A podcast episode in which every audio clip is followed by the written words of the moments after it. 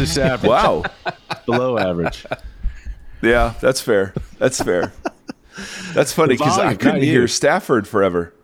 I couldn't hear Stafford forever. Oh, really? So, yeah, ladies and gentlemen, this This is how. Yeah. this is the Welcome the compelling show. behind the scenes stuff. so, You know? have you both seen Barbie now? Yes. Yep. Dude, I. I was just telling Mike I completed the Barbenheimer oh, challenge. did you this really? Week. Yeah. Well done. Good for you, man. Well have done. you, Mike? I've not. Only- I'm waiting for Steve. halfway? I'm waiting for Steve to come down. Yeah. I Guys, let's talk. I let's laughed talk. nonstop. it just was brilliant. Who do you think? Tim and I were just debating who's more attractive, Margot Robbie or Ryan Gosling, and I, and I said I prefer Ryan Reynolds Oh yeah. to Ryan Gosling. That's a hot take, and um, so I'm gonna go Robbie. Uh, Stafford, what's your vote? She's beautiful, but Gosling gets me every time. Okay, that's fair. That's Tim really uh. Gombis, you are the tiebreaker. Man, that is not a difficult question for me. I think Margot Robbie is beautiful. She is gorgeous. and she's so good in it. oh my Right? word, she's hilarious too. Gombis, have you ever listened to um, Dead Man's Bones? No, what is it? It is Ryan Gosling's band that's kind of like inspired by the Haunted Mansion ride at Disneyland. Oh, really? and it is amazing. Huh. It's like one of my favorite records. Dead Man's Bone. Of course, it is. It probably deals with death and bones. It's very And- Halloween. Yeah, yeah. Wow, that's interesting. Tim Gombis, what is your? We're just gonna call you Gombis, cool. and I love, I love, I love Gombis because it's a noun and a verb. Um, you've been Gombused. Um, uh, These are all peop- episode titles. yes, yes. Um, but Gombis, what, what? Oh, I lost my question on that uh, witty quip about your Dead Man's Bones, your name. Disneyland ride. Yeah. Oh, what's your what's your what's your favorite holiday? My favorite holiday, probably Arbor Day. Yeah. And then Yes. and Boxing Day. Follow I like closely by Flag Day. Unboxing Day. uh, my favorite holiday, um, man, it's got to be either Thanksgiving or Christmas. Probably just Christmas Day. That's just that's just Yeah. the reality. Yep. What Always you- been great. What would you What would you think about a man whose favorite holiday is Halloween? I would say he he is doubtless a person of unusual depth. Oh. I'm going to take that to the bank. I want to know more. Tim Stafford's bio. I'm a person of unusual depth. Perfect. Speaking of volume, Depth. let's talk a little Barbie, guys. I mean, because I I was I went to see it on assignment from the Tims. Oh yeah. Um, Oh yeah, I was not initially planning to. My son, it was interesting. My oldest son came home and said he was like near tears a couple of times, and I was Yeah. like, Oh, Me too. Me too. I did. I didn't imagine how that could happen at the Barbie movie, and um, I was I was pleasantly surprised at the the themes. It's kind of like Stafford, the depth That's right. of. Uh, I am myself strange and unusual. Yes, yes. So what stood out? You go first, Gombis. Man, What was it? What stood out? Um. All right. Well, what stood out to me was, um, I thought it was really clever to have um, to have uh, Ken go through that that whole struggle of like his identity and like uh, having had an identity that was only through the female gaze that Yeah. um and to have that to have that be so foreign so that the patriarchy in which we all that that we all inhabit um to have Ken's experience be so foreign that it makes you actually see the contours of the patriarchy and that um that Ken had no idea like who he was.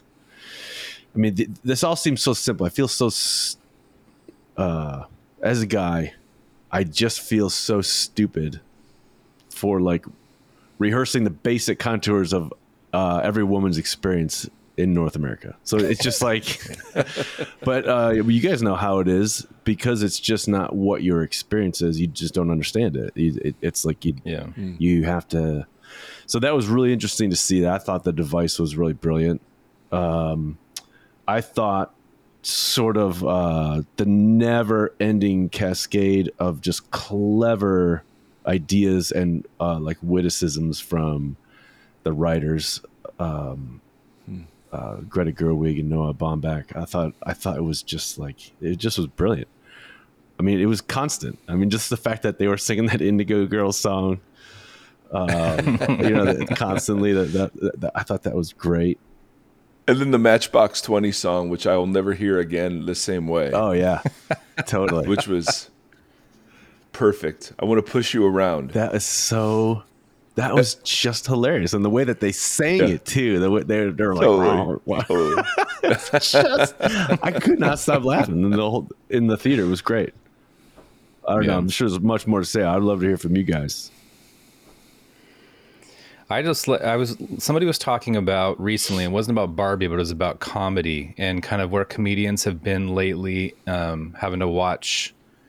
You know, comedy used to always kind of be something that was sharp and nobody was off limits, and it was just kind of like you didn't know what was going to happen, and there's a little bit of danger to that. Um, and how a lot of comedians are a little bit nervous these days with what they can and can't talk about Yeah. and how just what that struggle looks like. And you know as as the pendulum swings from one side to the other things get kind of extreme.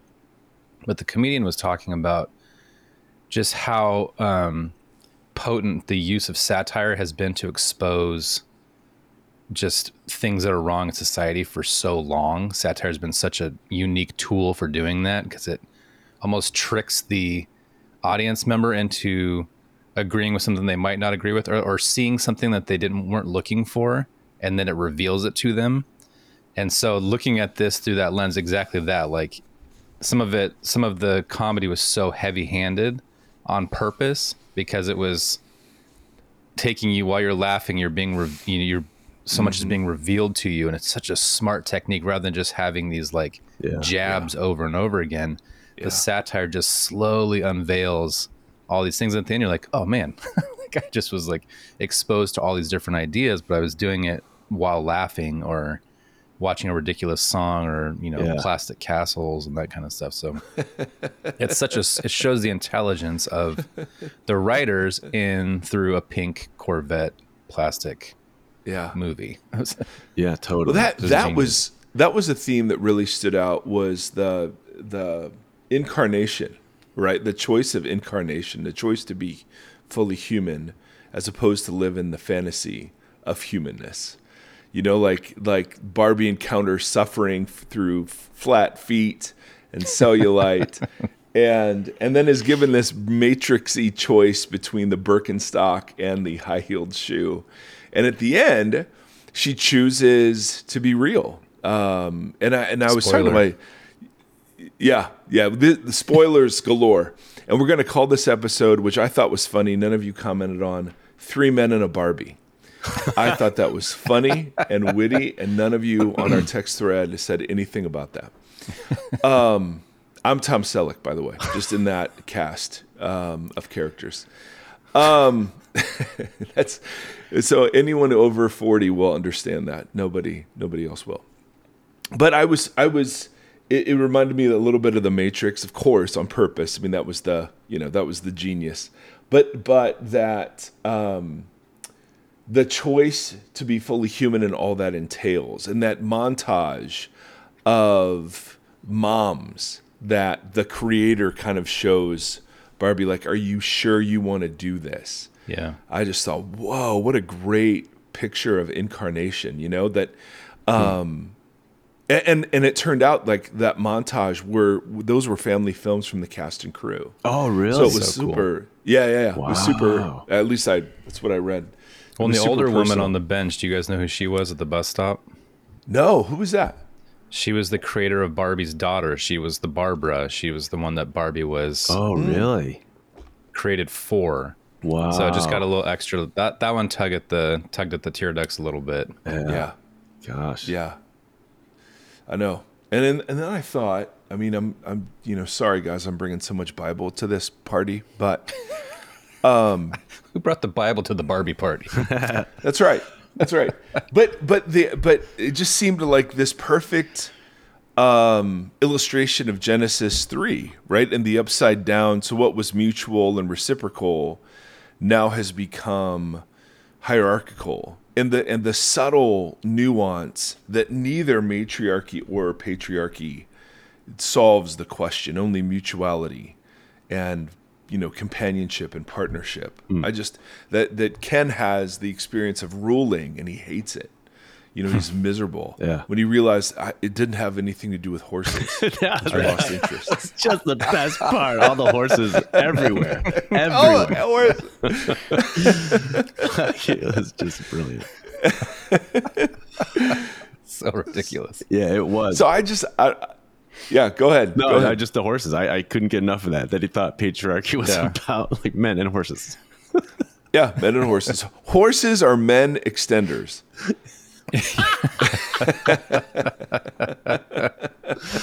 Oh man. Yeah, But he's miserable even in that space, right? He he and and so he he the feminine gaze space doesn't work for him. And then the let's reverse that so that Barbie's the accessory rather than Ken. Neither of those spaces worked. I just thought that was really like it was a step further than I was expecting. Yeah. yeah. Somebody put a plot or tweeted a plot thing. They're like, Barbie is anti men. There's an entire plot line about how boys are not taught how to deal with their emotions. So instead, they cling to the patriarchy and actually get denied an identity separate from masculinity by the very same patriarchy. So she's just like, what? Like they're just showing everything was as a, I don't know. I just I thought it was so clever and so well done. And Yeah. And Kate McKinnon, weird Barbie. Oh yeah, totally. She She's always great. a treat and everything. Yeah, she doesn't do anything like she's just so over the top, and it, Yeah. it was perfect for that. I mean, Yeah. I thought that I thought you could tell that the whole cast was just having an absolute ball. Like they like Yeah. they just you know she camps it up. Uh, Ryan Gosling camps it up. They everything is just turned up so loud, and it's just so stinking fun. Well, most of those guys probably don't get to sing and dance in very many movies Yeah. and go to war with suction cup arrows. Oh, and, totally. yeah, I thought that that was. Just We we will turn the Kens on themselves. yeah. genius. Yeah, I was I was I was just very I was surprised at the depth because you know you get of course the instant reactions from both camps, right? This is the new feminist manifesto which is, you know, poo-pooed by some and welcomed by others, and it wasn't that. It was better than that. oh, yeah. It's funny because some of the critiques were, yeah, either that it was just this kind of, you know, overly feminist, woke garbage film that, you know, strips joy out of everything, or there's a lot of people are like, this is not feminist enough. This is like feminism 101. This is just like an entry level understanding. But at that, I think that point is correct and is wonderful. Like, I was sitting next to my 11 year old son and my seven year old daughter who loved the movie and then had it provoked conversations about, well, what is mm. feminism? What is patriarchy? What are these words? Mm. And how do they fit into our current society? And so I think it was it was not heavy handed on purpose, which was brilliant.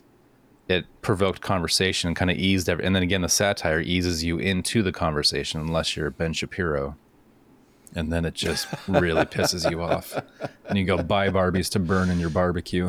And rant for 45 In your- minutes. In your barbecue, yeah. I think there's Just insane. inevitably something to complain about on the part of everyone. Um, Always.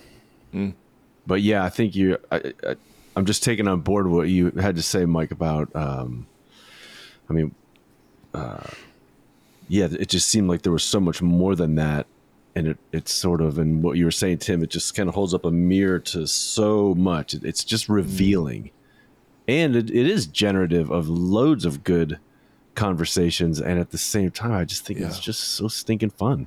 I I want to. Yeah. I'd like to Yeah. go see it like another Yeah. two times because I I got I didn't get stuck, but I just I I sort of remained at the the surface level of just Mm. laughing so hard and and and just sort of enjoying it at that surface level. I, I need to see it. I need to see it a couple more times because it seems like there's so much cleverness in there. Yeah, yeah. There and, and- and yet there were these moments of such mic drop, you know, profundity. Like the the the character Gloria, who is the real world woman Yeah. in Barbie Land, and and she has this section of quotes where she's saying, you know, on the one hand, we're expected to do this, but on the other hand, we're we have to do it in this way. Like she talks about being, you you know, we're invited into like to be really successful, but as long as that doesn't compromise the standards of femininity our culture culture's already decided on. You know what I mean? I like actually it- it- found her. I found that whole speech this morning. Just read it before we started. oh yeah, I mean it was, and and you know there were only five of us in the theater. No way. But you could feel at nine thirty Oh, in the morning. Yeah. it was Yeah, nine thirty in the morning. We had, yeah, yeah, yeah. We had one one single guy up there, just who knows what he was doing, and then my daughter and I, and then two older women behind us. And there was an au- you could even hear it with just five of us, an audible intake of breath on some of those Yeah. statements Yeah. describing Tim as as um, as you had said earlier, the contours of what it is like to be uh, a woman in um, 21st century America. On the one hand, there is this great permission and invitation into into places of power. On the other hand, there are these strictures that are still very much there yeah. Um, that, that that almost cancel out, you know, the appearance of empowerment, Yeah. or the experience of empowerment. Yeah, what I hate about that is uh, one one thing that I hate about that I'm, is that it's just so for me casts the light on male fragility. I, I just like you know that um, we want women to be uh, to sort of inhabit themselves fully and to, and to just sort of show up fully. In like say uh, a family, church, workplace environment, um, but the fact that we we want them to so fully show up, uh, but then um, you know to say something like, "Look, if this is not working for you, please say something, and we'll we'll we can uh, make adjustments. Uh, we can all change so that you are you know you're thriving or flourishing in this setting in this relationship or whatever." Um, but then because of I think male fragility, it's like, well, but don't be bitchy about it, uh, or don't be, Right. you know, don't be uh, Yeah. complaining or whiny Yeah. or you know it. And it's like so. I think what she was getting at there in that s- in that speech is just that um, Yeah. When women show up fully, uh, men often just find men are just offensive. They you know they don't have the the stamina to to participate well in we. I, I'm saying they. Don't we don't. We don't have the stamina. don't I you want to, dare I want to be confessional here Indict our stamina. we don't have um, the stamina to stay in difficult conversations without attacking or defending or or Mm. checking out or accusing and um, Yeah. I mean that's and I, I also hate that reality for uh, for women um, that's just it's just got to be Mm. such a um, difficult experience in, in workplaces in, in churches and in families um, because they've learned we've taught them you know when they use their voices bad things happen when they fully Yeah. show up uh, bad things happen and that, that's just it's just a tragedy Where, and like you guys have been saying everyone loses yeah. Well, when they, she was making that speech, I was thinking about I don't know why, but I started thinking about um, the 2016 election and how as soon as we had a woman that was the front runner for the president the, to be the president she immediately all those things started happening all those like jokes about like well i don't want somebody who is going to you know be on their period running the country because we know what women are like when they're like that and just really playing into this over emotional, mm-hmm. out of control nature that a woman has and can't control, can't have power because of that. And then we elected the most emotionally like uneven person in history to actually take the presidency. And it's just like, man, to look at the hypocrisy on display in a very simple frame is pretty bananas. Yeah. But you just hear all that and the stuff that she was saying, where it's like you have to be this, but you can't do this. You have to be this, but you can't do this. You have to be this, but you can't do this. Yeah. Like, it's Yeah. a tightrope Yep. that as soon as one foot comes off, it's like, well, told you so. Yeah. This is why we Yeah. can't have women here or there. Yeah, damned if you do, Wait. damned if you don't. It's just it's awful. It, it it is. And I didn't, you know, I think me before being married for 20 years plus and having an 18 year old daughter, um, she's actually 25, but you know, we clean that up for Christian audiences. Um, she like seeing the world through her eyes has been the most enlightening. I've never, I just never knew how hard it, how hard it was. I wish I could go back and date differently you know, when I was in middle school, high school, college. I just didn't know how hard it was to be a young woman. And that's not a see to me. That's just that. I, I even saying that I hear voices that are like, "Oh, you know, you're capitulating, and you know, you're a simp or whatever," and you're and you're just like, "Nah, I, I just really want to pay attention to the experiences of people What is a around me, simp? particularly."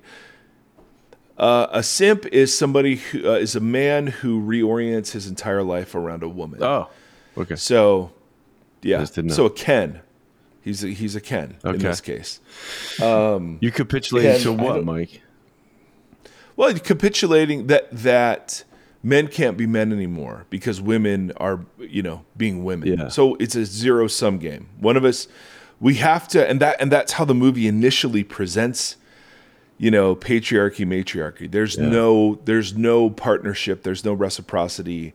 There's no image bearing. It's simply one loses, um, so that the other can be prominent. Yeah. and the movie does a great job showing how untenable that is for everybody the prominent one and the less prominent one Yeah. Yeah, it seems like an attitude like that that you're mentioning, an attitude like that um, is an instance of male fragility. It, it's like it is an act of banging one spoon on the, the high chair tray and it's just it's just completely it's it's um it seems to me to be profoundly immature and also profoundly Yeah. unchristian um in the sense Ooh. that the film can be taken as an invitation to put on a heart of compassion on the, for uh, for men to put on a heart of compassion like what is life like in the United States of America for women here's an exercise uh here, Right. here's an instance where we can Right. learn like why why are we threatened by even asking that question yeah, I think that that's an instance of of male fragility. Like men can't be men anymore, or um, I mean, you hear this in conservative white evangelical spaces. You know, the biggest threat to the church is the you know the feminization of men, which um, right to to situate that kind of an uh, of an attitude, it's really helpful to read Jason Stanley's book How Fascism Works, and it's really helpful to read Pankaj Mishra's book um, The uh, Age of Anger because they both talk about that. They both talk about fascistic um, impulses that that um, where men sort of uh, ma- um, try to kind of rev up their masculinity out of fears of any kind of out of fears of the possibility of internal femin- femininity and wanting to rid themselves of, of any hint of femininity so like there's like the denial of softer emotions or the you know bury those Yeah. and um you know Yeah. and that requires um that that requires also the subjugation of women you know that, that's all it's all part of like a fascistic which conservative white evangelical spaces are largely fascistic they're they're ruled by uh, men they're ruled by a singular leader they're, they end up being cults of personality and so they have to involve the subordination of women so people like uh, i don't think it's well i'll take whatever shots come my way for this but take them You said Take it, 'em. Tim. You mentioned um, who is that? Okay, here. Do it. Who's that pipsqueak that you mentioned earlier? I can't remember his name. The the the Ben angry. Shapiro, the weasel, Oh, Ben Shapiro. the little weasel. Yeah, who has um because all this is all this is in play, but it seems to me that he has something like small man syndrome. Um, you know, where he you know realizes or feels it's it's an existential experience of smallness and so he um it's necessary for him to sort of root out any kind of um internalized you know softness he doesn't want to be soft he doesn't want to be small he wants to you know Yeah. sort of flex his muscles and be as masculine as possible and that requires him to get angry well anger age of anger And buy burn, buy Barbies and burn them in a barbecue. yeah but he's got to do all of that you know Yeah. um it's it's Our really mutual friend. Kevin it's really sad has smallness syndrome too, but we'll, we won't discuss that.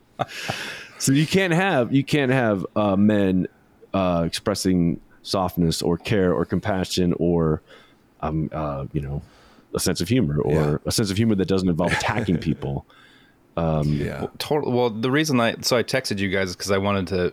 I was having a conversation with friends about um, the God is not in control theme, and um, so then I What? went to see these movies with all that in my head, both Oppenheimer and Barbie, and um, our need to so like a Ben Shapiro, our need to manifest to control the narrative on everything. Like we we want to and then we want to do that through the lens of like i am or my thoughts are ordained.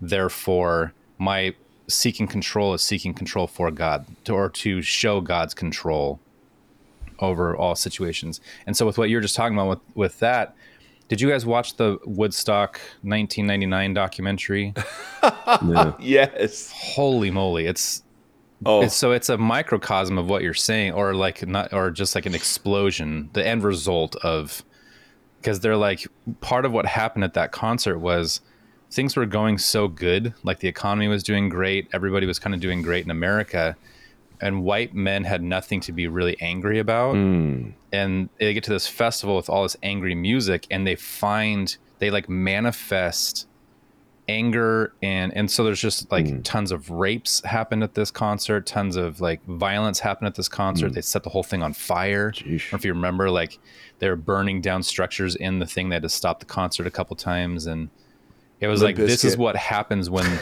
like white men don't have anything to be angry about. They find they Yeah. manifest it they find something to be threatened by and then react to it yeah and then make a bunch of victims out of it. And I was like, that there's something about that mentality that starts at one point, and this is and then th- this is how you see the inevitable result of it is this overflow of that yeah violence thinking. yeah, well pankaj That's mishra scary. Yeah, he said, um, well, he went through a whole litany of, and they're all white men, uh, writers over the last 150 years who just, uh, who found, uh, like American and a couple of European writers who found places, um in the world where there was warfare and like they went and joined foreign armies just to just to have like violent adventures is crazy Yeah. Well, that was the Eldredge argued that we need to battle the Exactly. fight. It's that As kind of masculinity. I mean, yeah, every man needs a battle or something like that instead of Yeah. like. I, I think that's just a, a manifestation of that. It's that's not a manifestation of strength. It's a manifestation to me. It seems of like fragility, and I think it's uh, what's interesting, Tim, as, as you're pointing out. I mean, just to make the connection explicit, is in, in those white evangelical spaces, the um, white conservative evangelical spaces, and especially among uh, the preachers and leaders of those environments, it seems to me that that's where you have like the most emphasis on like God being a controlling God, because Yeah. those people You are need him to be. controlling people. So it's like it's it's Yeah. all projection. It's like you cannot have a God who is actually um, soft and relational, who is in genuine relation, whose heart uh, breaks. I mean, all, all of the feminine characteristics, quote unquote, they're just they're just soft, emotional, um, relational characteristics of God throughout the Old Testament. um, and Jesus behaving in those ways. That those are those are embarrassing or something like that, or they're shameful, or Mm-hmm. they're just forgotten or overlooked or neglected. Um, I, I just was talking with someone yesterday about that instance. I think it's First Samuel twenty four, uh, where David, you know, he having numbered the people, right. um, where where God, oftentimes, um, you know, the angel of the Lord is is God Himself in the Old Testament, and um, God responds by sending Nathan to offer David to choose between like one of three punishments or whatever, and David's like, "How can I even do that?"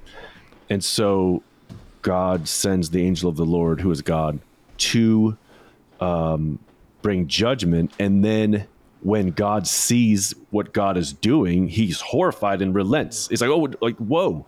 So, I mean, you have God being violent and then seeing that happen. Well, God's not violent. He's, it's some kind of like punishment. I'm just saying that because someone made the point that uh, when God brings judgment in the Old Testament, it's never called violence. But you have God acting in this way, and then God seeing it and being revolted. Whereas I think uh, uh, men of a certain type would be like would it would be like um, salivating at the thought of God being violent because men, white men in America, want to be violent because we just have that proclivity toward control, which I think is is um, something really corrupt. Hey Seth, I just wanted to get all It- that thought out before I said hi. Hey, they're saying hi to you, Sethi. What's up, buddy? Yep, they see you. Not crazy about oh, that they Buckeye see red, you. though. Oh, that is that. yeah, that is Gombis. That's right. Hey, Garbage. What's up, buddy? What's up? Just What's enjoying a up? gorgeous Saturday. Oh, oh. Seth and uh, his older brother just finished their first album. And um, well, yeah, and I use the title, you know, album loosely because it's a lot of one take freestyle rapping over beats. But awesome. um, my my oldest son Nate, uh, there are two two bangers as he calls them on the album. One is called um, "Syndrome Down, but Syndrome Money Up." down, money up. Yep. And then and then the best the my favorite one is dis D I S disability to get dis bread. And which is money. Okay. Gombis, in case you were wondering. So it's like this ability to get this bread. Dis so ability to get this bread. I know. That's awesome. I know. And it's just awesome. So we've been listening to that, huh? Yeah. That's Yeah. cool.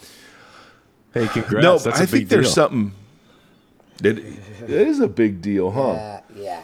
Um, I think there's something. I mean, as you were talking, I was thinking back to when the man blames the woman. Oh, Right, literally the first inclination, and and just all of the all of the men who look around at the church and say the problem is women pastors, or the problem is Yeah. women's ordination, or the problem is the feminization Yeah.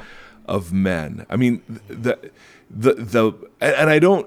I I mean, this is such a dumb thing to say, but I I how do you how do you just not see that we're doing that over and over and over? I mean, this is nothing. This is just Genesis three again and again and again Yeah, and again. seriously. and that the and that we're not that what we're what we're what we're fighting for are the the the the conditions between men and women that exist under the curse, not the conditions between men and women that are God's ideal yeah.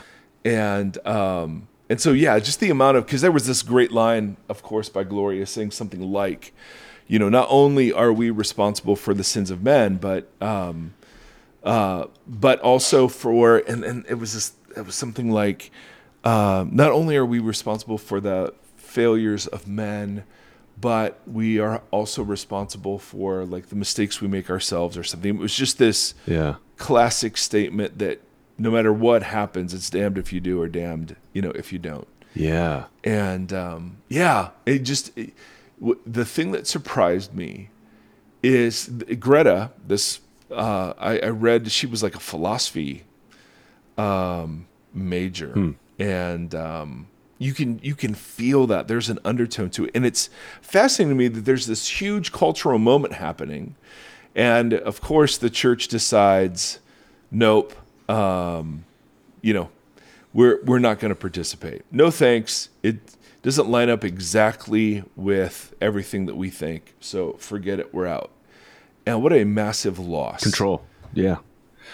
Well, what that- happened? right? It's, it's got to control it, shut it down, ignore it, whatever. It's too bad. Yeah.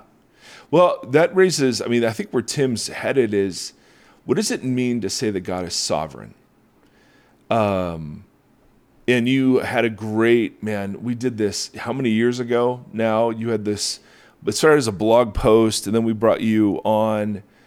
And it was one of the one of the early times we had you, and, and you know, good lord, that's when we realized Gombis was a verb. Um, you were talking about how you know God's sovereignty is manifested through human agents. Yeah. That's what it means for God to be sovereign. Is that they're they're they're human agents that have delegated authority, and uh, what a vastly different picture of control that would turn out to be then. Yeah. Control. I think control is just the least helpful way of thinking about God's sovereignty to me. It's it's just not. It doesn't do any good work. It doesn't. Um, Yeah, God is sovereign. It, it's that's his own.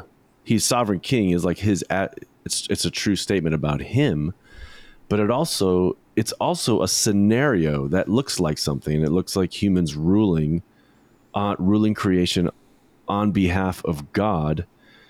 And since that's not happening right now, it doesn't make total sense to say that God is sovereign. I mean, it's a, it's a true statement about him, but it's not a true statement about the world.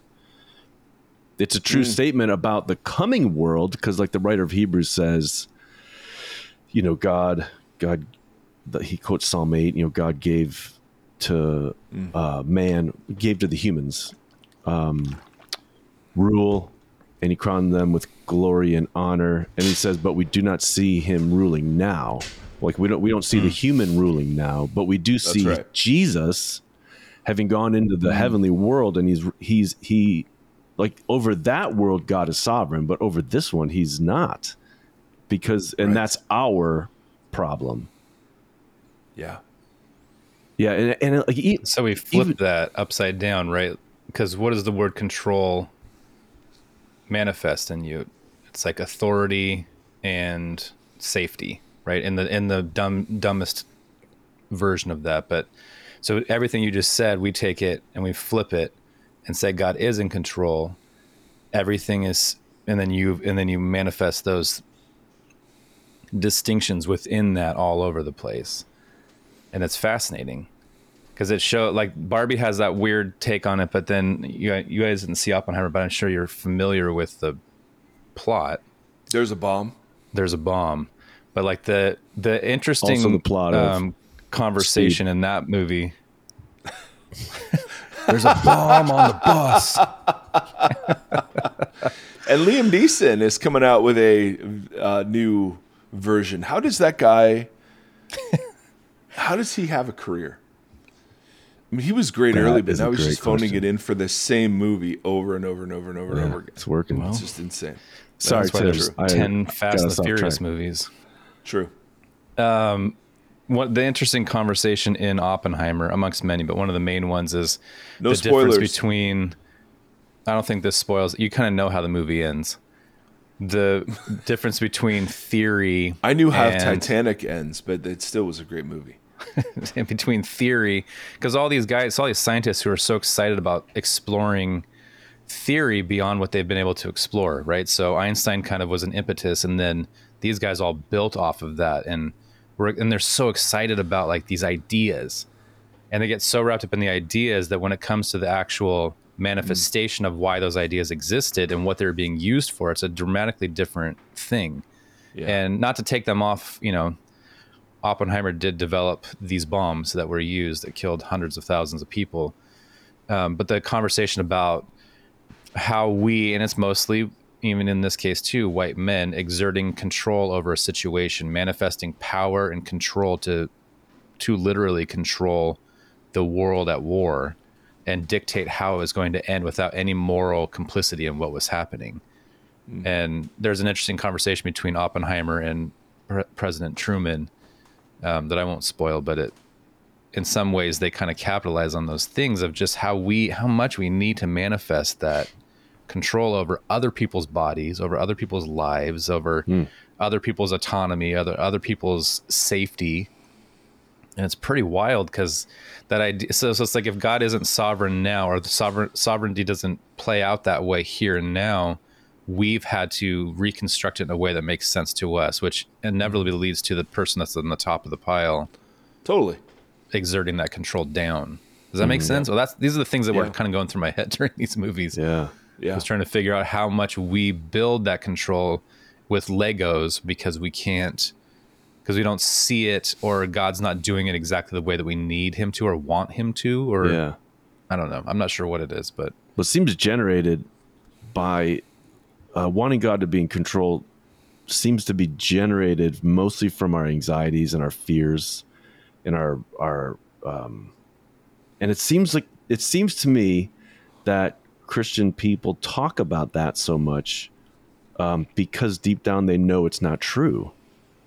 Um, And it's like we have to just keep saying it, and it, like because Convince ourselves, because yeah. we look around at the world and there simply is no evidence of it. It's like, and then you know you kind of have a a really nice happenstance, like doggone it, man, I, I feeling a little short of money this week, and I I get in the mail an unexpected check. I'm like, oh oh. God is sovereign. Good that that happened, or God something good. like God that. is good. It's a God thing, or God is good, and instead of uh, looking for the appropriate signs of uh, God's goodness, or you know, instead of realizing people get checks in the mail all the time. I mean, this just happens. This, this is the kind of thing that happens. I mean, I is I think it should happen to me more often than less often. but I'm just saying, it's like we try to convince ourselves it's true because the world really does feel out of control. Um, yeah. Yep. Yeah, and got and also No. I God's uh, control is not a good way of thinking about God's sovereignty because um, wh- what it, what God's sovereignty looks like is humans bringing forth the flourishing of creation and flourishing uh, from creation. You know, like benefiting from creation, having a reciprocal relationship, Yeah. like with other people and the creation, but it's not controlling it.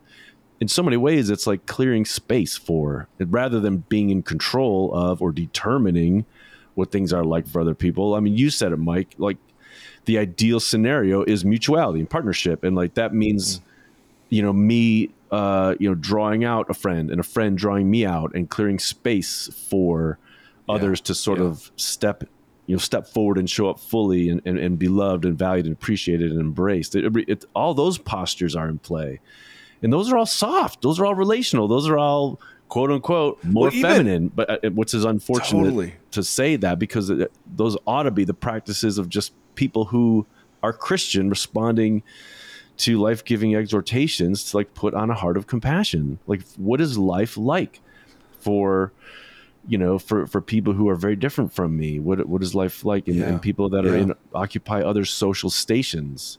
Um, and and doing a lot of learning and attending to instead of like Yeah. this is what life's got to be like for you because it benefits me or whatever and that gives me a feeling of being in control despite how much that will end up leaving you with a feeling that you're shut down or hemmed in or oppressed or exploited i mean that's anyway Oh, that's so good. I, I have two thoughts immediately out of that. One is, you know, if Genesis 1 um, and 2 are the sort of the the archetypes of how God relates to creation, even the form of that Hebrew verb, right? Let us or let them. Um, that's a soft. That's not a. That's not a. I was reading something about it. I don't remember the name. It's a complicated name. Do you know what it is, Gombis? what Uh, the the the the form of that verb that isn't. It's not a command. It's an invitation. oh It's a like a suggestive. Um, it, it it begins with a P. I don't remember. It's and it's a long word. But even there, he's not. Let there be light is different than commanding light. Um, and uh, and I and and you you know you're talking about making room and making space and God just separating. Oh yeah. right? I mean, the the whole pictures of God who isn't using violence against the world, but rather bringing forth, and it was just a very interesting. If if the, the picture of sovereignty is in Genesis one and two, it's nothing like sovereignty as we construe it. Sure. Yeah. Well, just take it- the instance of Very God very different. putting. He brings the man. He he takes the man and puts him uh, in the garden, and then sort of parades all the animals in front of him uh, Totally, to see totally. what the man will call the animals. So it's like God. He generates a scenario for for the man to step forward and enter into Right. what he was created to be, what God wanted him to be. So it's like Right. God's sovereignty looks like people showing up fully. As as you know, Yeah. I mean that's Well, which get, gets me. was uh, uh, I was thinking about just yesterday about that. Have you guys seen that? That um, shoot, what's his name? Char, the guy that made the film. Oh gosh, I everything's blanking. His name's Charlie. He's a filmmaker. Charlie. My friend Steve sent it to me. He did like a five minute speech at the Golden Globes. He um, he made the film with Will Ferrell. Well, where um, a writer is uh, writing Will Ferrell's life, and it's in his head. He can hear it. Stranger than fiction. Stranger Than Fiction. Who made Stranger Than Fiction? Charlie something. I don't know. Doggone it! This is going nowhere. Charlie Sheen, probably. Hashtag winning. So he did the speech about like what the world needs is is you. What the world needs is me. What the world needs is each person showing up fully as themselves. Like when that happens and we bring our gifts fully uh, into the world and give them to each other and then receive Right. them from each other, that's what God's sovereignty looks like. It doesn't look so, Right. like you were saying, Mike. Which- the way that we imagine it, it looks like God's sovereignty looks like people getting out of the way, like, or like when we say things like this, Right. you know, um, we showed up to church today. This is not about us; it's about God. We want to put ourselves aside and just kind of like focus on God. It's like that's exactly what God does not want. You know, God wants us to attend to each other and listen to each other and bring forward what's inside of us. And when we are doing that, we're getting glimpses of God. Sounds new agey. um, one of the But it sounds fun though. one of the things that and that's my you main criterion. way for more theology. interesting than the other. Yes, Barbie. um, uh, one of the things that when you were talking about, you know, Tim, and you've talked about this a lot on your own podcast, but it's really, it's really struck me that the this kind of work, listening to people from different social locations, um, clearing space for each other. You know, the, all the one another's are in in the New Testament seem to be clearing space for each other. Be compassionate, be kind, forgive. Um, seem that that's the only way to approach the new humanity, right? Which is Paul's vision for the church that people of um, rival um, social locations would come together as siblings. Yeah. Uh, um, and, and this beautiful dynamic where the gospel raises up those that are considered lowly and it brings down those that are considered important and significant.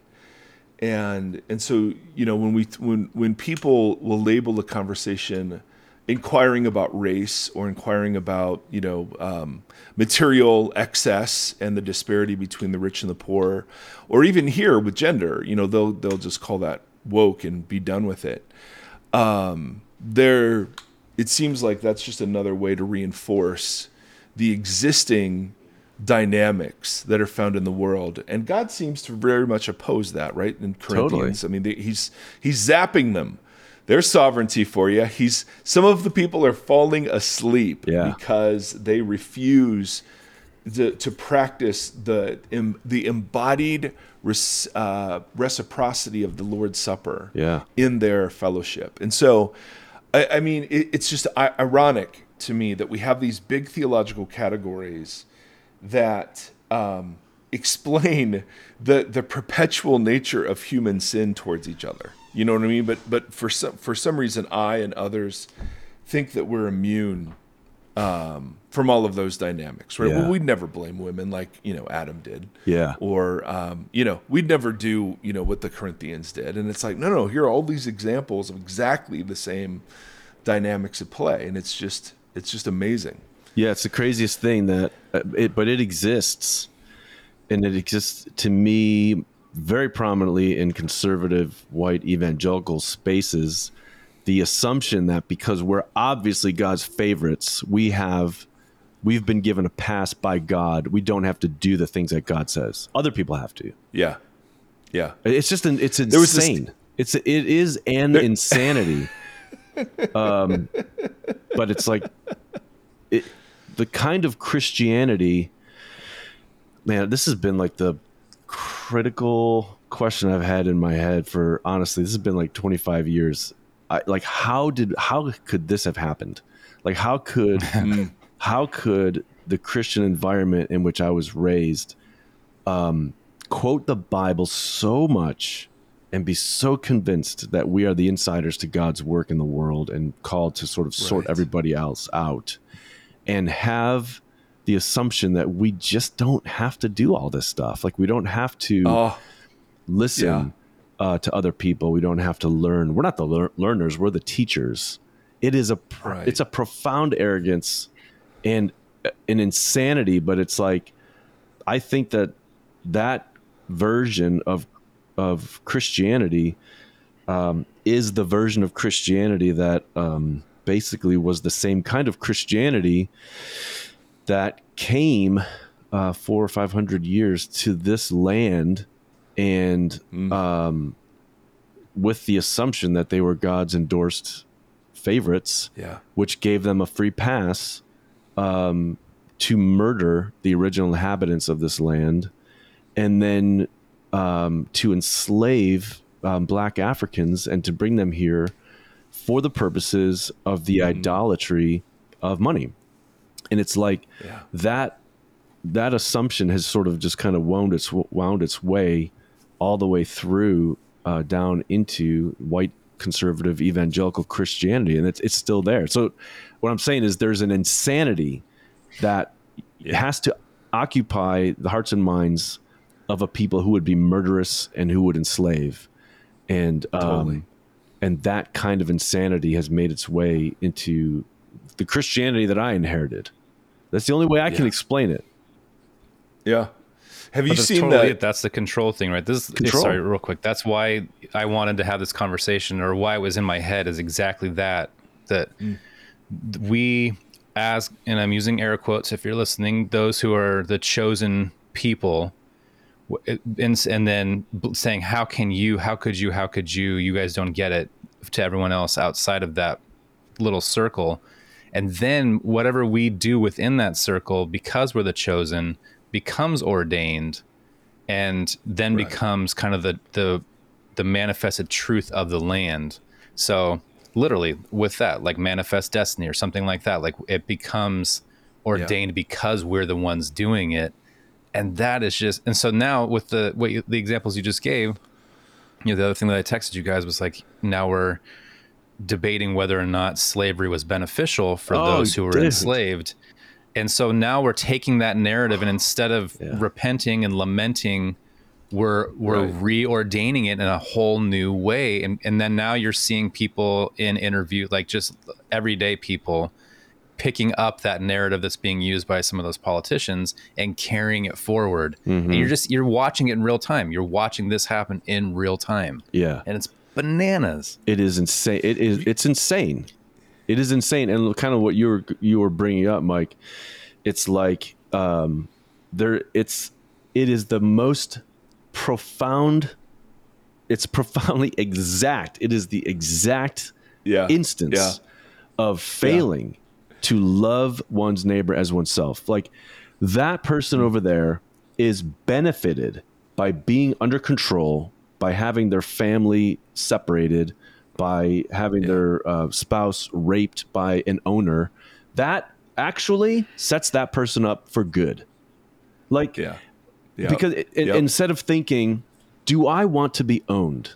Do I want to have my spouse raped? Do I want to have my children taken from me? Do I want Right. to uh, be branded? Do I want to um, desire my freedom but fear being hunted down? I actually don't. I don't want any of those things. So I don't want those things for my for my neighbor. But uh, so it's Yeah. like, you know, the the governor Ron DeSantis, the governor of Florida, saying those kinds of things is simply an insane person. It's it's just nuts. Yeah. It is profoundly crazy. You're exactly right, Tim. Instead of just thinking, the life giving postures that we could inhabit would be to learn, to confess, to lament. Those those are not um, things that we do with you know. Uh, in a grumpy mood or anything like that, like oh, like those, those are life giving. It's it's actually Right. wonderful to learn from other people. It's actually wonderful to have our our minds and hearts and souls expanded by having um, a view of life from a different perspective than our own. But anyway, gosh, it's just it's you guys- crazy. You hear people say crazy things. That's what happens. Like when when you um, in a position of privilege and power, and you're responsible to control the bodies of other human beings. I mean, you do go insane. Okay, this is my fourth attempt to get a key uh, Key and Peele sketch reference in here. so, have you guys seen the one where uh, Key and Peele and a couple of white people are in a prayer? They're in a prayer meeting. Have you guys Yeah. seen this one? I don't think I've so seen they're this one. praying. okay, they're praying for the poor and the marginalized, and it's and it's super evangelical cliche. Like, Lord, be with them. Lord, help them. Lord, just answer our prayer. Lord, show up. And all of a sudden, there's this golden light that filters down onto the coffee table, and it's clearly the voice of and presence of God, who says, "I will answer your prayer. Sell everything Yeah. and give to the poor." and and and you know, it, it, and they have these humorous reactions until finally, um, one of one of them says, "I knew this house was haunted," and they run out. um, and and and isn't that? I mean, it's exactly the the unpardonable sin, the blasphemy against the Spirit, attributing to Satan Oh, what is dude, actually yeah. God's, and and um, attributing to God what is actually Satan Hmm. in the world, and that seems. I mean, I, you're just and and I- and I have to. I mean, I, I don't want I don't want us to come across like we're the we're the enlightened ones and all of those other fools, you know, because that's because that's the the same dynamic, then, Yeah. right? I mean, if we're not acknowledging our own complicity in absolutely. these same systems, I know I'm wrapped up in it, and it's it's really hard work. It's hard work to actually uh, reorient uh, long established habits and patterns. It's it's really difficult Totally. work. yep. And I and all right, I have yeah, go ahead. I'm done. I'm, No, I'm no. talking too much. Never. Are you kidding me? There's no such thing. Um, all right, this is this is related to God is not in control, but it's an email from a listener who gave me permission, knowing that you were coming on today, uh, to ask this question. So it's a, a bit of a left turn. Um, today I learned one of my coworkers has committed suicide. Uh, I knew him, had interacted with him, assisted him in some of his uh, endeavors, but never had any deeper interaction with him. He was a young man in the prime of his life. By all appearances, he had the world at his fingertips. He was smart, skilled, talented, vibrant, and seemed to have an exceedingly uh, promising future ahead of him. News of his passing was a shock. Nobody saw it was coming. It's very confusing. I've been on a journey of uh, deconstruction, reconstruction, or whatever it is for a few years now. I know how I would have responded a few years ago. Um, quote, he never said the salvation prayer, or quote, he obviously didn't have any faith, otherwise he wouldn't have killed himself. How disgusting and judgmental I was. The problem is, I no longer know how to respond. My heart is broken, as brokenhearted as I am. I can only imagine um, how brokenhearted Jesus is um, for someone to face such hopelessness that death is more hopeful than life is beyond my comprehension. But the Jesus I've come to know knows about this at a far deeper level than any of us can comprehend. So, how do I respond? How do I pray for this person? Or can I? I don't know anymore. Right. So, speaking of God not being in control and giving, in giving uh, his image bearers agency to do even that, how is it and I and I, I have so much respect for the re- realization that you know instantly, a lot of us would just judge the person's eternal destiny without any any other consideration, you know. And um, I grew up in a tradition that said suicide was the unforgivable sin because you weren't around to confess it. Um, and so I don't know. What do you guys think? From Barbie, we started at Barbie, and here we are. Well, this is appropriate because that's right at the beginning of the film when she's like, "You guys ever think about dying?" Totally, totally.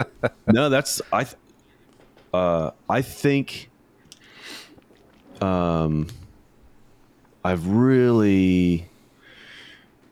Uh, I, I- I think that that question ought to be seen as a, a remnant of a former way of thinking by that person that, that, that you just read.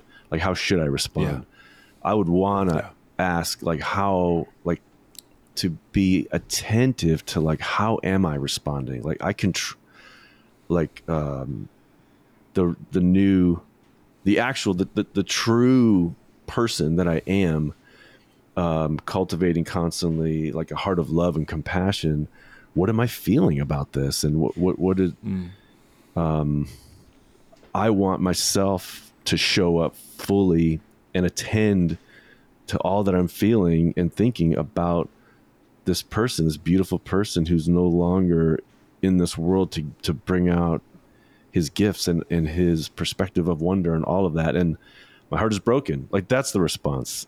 Um, Yeah, and express all the beauty and grief over this loss those are the those are the right res- if those are whatever the responses of this person are like those are the right responses. Instead of asking how should i be respond responding? Like i can mm. trust mm. myself um and attend to how i am responding and that's fully appropriate. There's no sort of right way to mm-hmm. do it necessarily. I think that we were all raised and trained in in uh, that Christian tradition to always be basically distrusting ourselves and knowing like from that view of like total depravity or I'm just a a wretch or a worm or I'm terrible so I can never trust any of my own thoughts and feelings and responses and it's like no I'm actually um I'm I'm wonderful. I'm I'm I'm constantly thinking about you know how to love my neighbor, and I'm I'm wanting to sort of put off selfishness and um, learn ever new conversational practices to bring out other people's goodness and to bring my goodness to bear more effectively and fully uh, to be a blessing to other people. And so and that's that's what i'm wanting to do and, and to cultivate. And those are and that's good. That's good. I'm, I'm a gift to other people, and other people are a gift to me, and we can celebrate being human in God's good, but unfortunately broken world. That's how we manifest God's sovereignty in the world. And when a situation like this arises, a tragic situation, we can respond with you know softened hearts and, and brokenness and grief and lament and think about creative ways um, to to see to it that this person's life is celebrated and the people that feel his absence powerfully and painfully are are attended to. Um yeah those are those are seems to me appropriate responses. And uh, there's a lot of possibilities. There's no like right way to respond necessarily. There's a lot of room for creativity on, on a lot of people's part. Yeah, that's good. Uh, my therapist, um, we've been working on not only noticing but being curious about yeah uh, how I'm responding. So, so like, w- what is it in me that has to know what happened Yeah. to this person, as opposed to just caring um, Yeah. for this person or their family? What is it in me that has, to, like, why do I, Why- yeah. why do I have to have an opinion about this? Um, yeah i would or, I'd want to ask the question why isn't it enough to obey jesus in this situation do you know what i mean because i'm not Yeah. told to figure out someone's Yeah. eternal destiny i'm told to love my neighbor right. so what's the problem here why can't i just obey jesus why is it why do i have to do more than that Yeah. Guys, I want you to keep talking. I have I have to use the bathroom. So it's just pee, but it's happening. Whether I win. Seven, come here. Okay.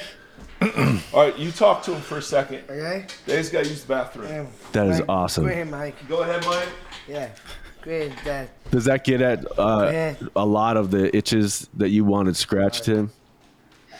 Yeah, I think Our so. Now with that, I, yeah, I'm curious about is do all these roads just lead to death? I mean, and then how does that reorient uh, Jesus' victory over death? Does that make sense? Like, does the our need to manifest? So it's funny that yes, Barbie started with that. Like, yeah, do you guys ever think about dying and then just the uh, absolute avoidance of that conversation eh, where she had to like kind of flip it around and be like oh i mean i'm dying, Dying to fun, dance yeah. and then everyone's like yeah let's have fun and then obviously oppenheimer is about yeah, death and he even quotes that hindu i think it's the hindu like the i am the destroyer of i'm the worlds. bringer of death or- Yeah, and so death. i i have become death the destroyer of worlds which is heavy hand and then you know what that piece of hindu scripture is talking about on its own and then how it works into this larger conversation is like is this what when we manifest control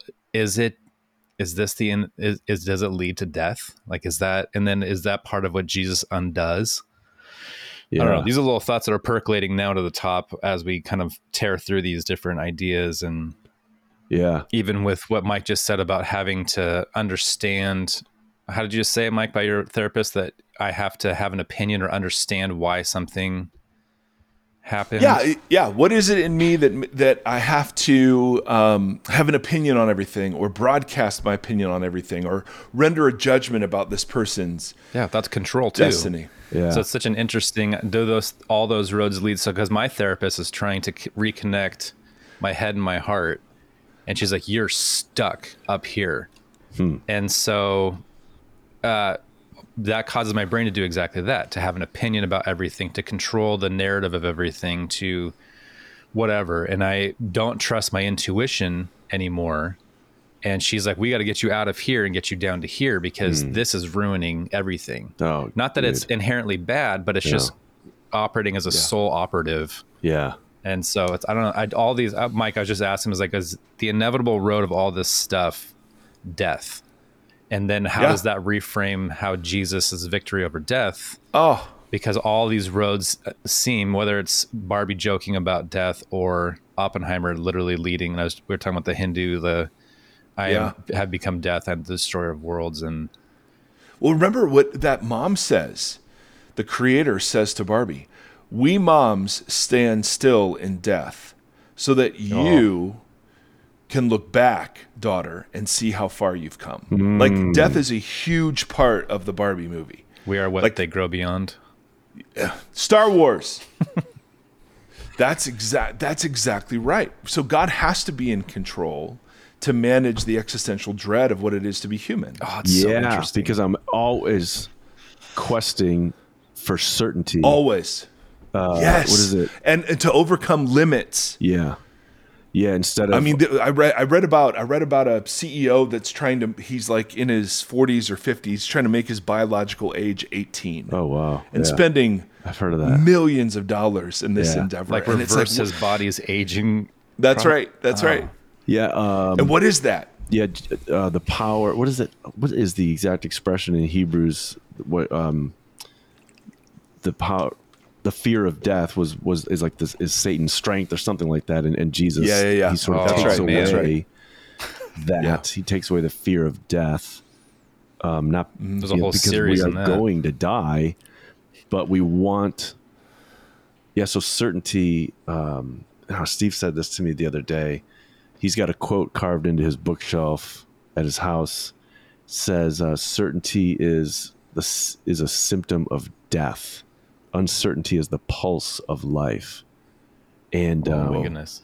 I think we have to, because of our fear and our anxiety, yeah, the existential dread, we have got to have a God who is in, who is a micromanager and who is who is in control, because Right. this it's very it's because it's so scary to be human, and to lean into Yeah. uncertainties in relationships and in um, um, in how things go in this world, but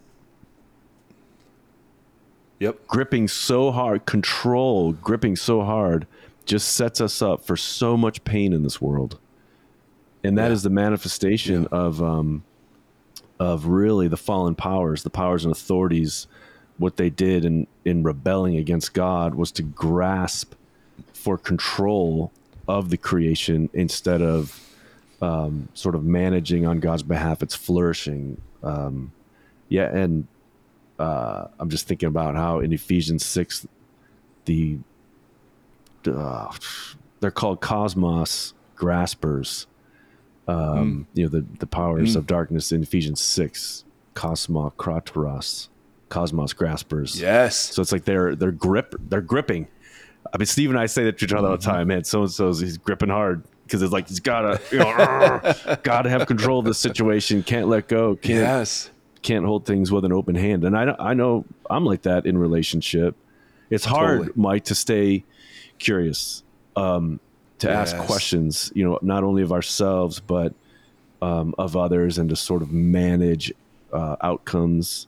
We, we want guaranteed outcomes. That's the fundamental motivation behind the creation of idolatries is to have guaranteed outcomes That's it. we do Ooh, not i mean in the old testament instead of trusting god to send the rains it was Nope, it just it made more sense to Yeah. uh, offer sacrifices to baal so that you know and to follow to worship baal so that they could have guaranteed crops and Yeah. you know we want guaranteed outcomes so we we we generate a bunch of other idolatries but Come on. All right, Certainty. we've covered a lot, guys. We've covered a lot, and Gombis is a hard out, and so that's right i gotta roll We respect, we respect your time. man it's so great to see you guys Timothy. no better way to spend a saturday morning so appreciate you, bro. I Thank you. change up Listen to his podcast. See, you- what that's what you're doing right now. Is you're switching laundry? dude soft I'm, I, I prize soft emotions and i do household chores i'm doing laundry and then i gotta go uh, meet with a friend Nice. Have a great time. you guys are the best love you Peace. See ya. Appreciate you, bro. See ya. all right talk soon later All right, bye.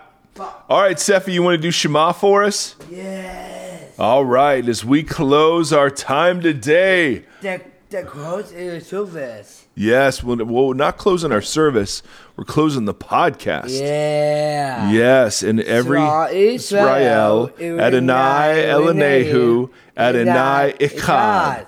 Hero Israel, the Lord alone. Oh, the Lord alone. Uh, I messed it up. Love the Lord your God with your heart, soul, mind, and strength, and love your neighbor as yourself. Amen. Amen. Great job, Seth Erie. You're the best.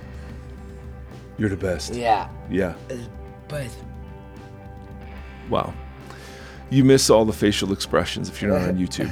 That's all I have to say. yep, you too. Job, Stafford. Have a wonderful day. Let me Bye. see you. Bye. Wow. Thank you, thank you, thank you for listening to this conversation. Voxology is a 501c3 nonprofit organization that is supported by listeners just like yourself. If you'd like to partner with us, you can do so at patreon.com backslash voxology. You can also join the community and hang out and chat with us on the socials facebook.com backslash voxology podcast and on instagram at voxology. Thank you thank you thank you for walking the long road with us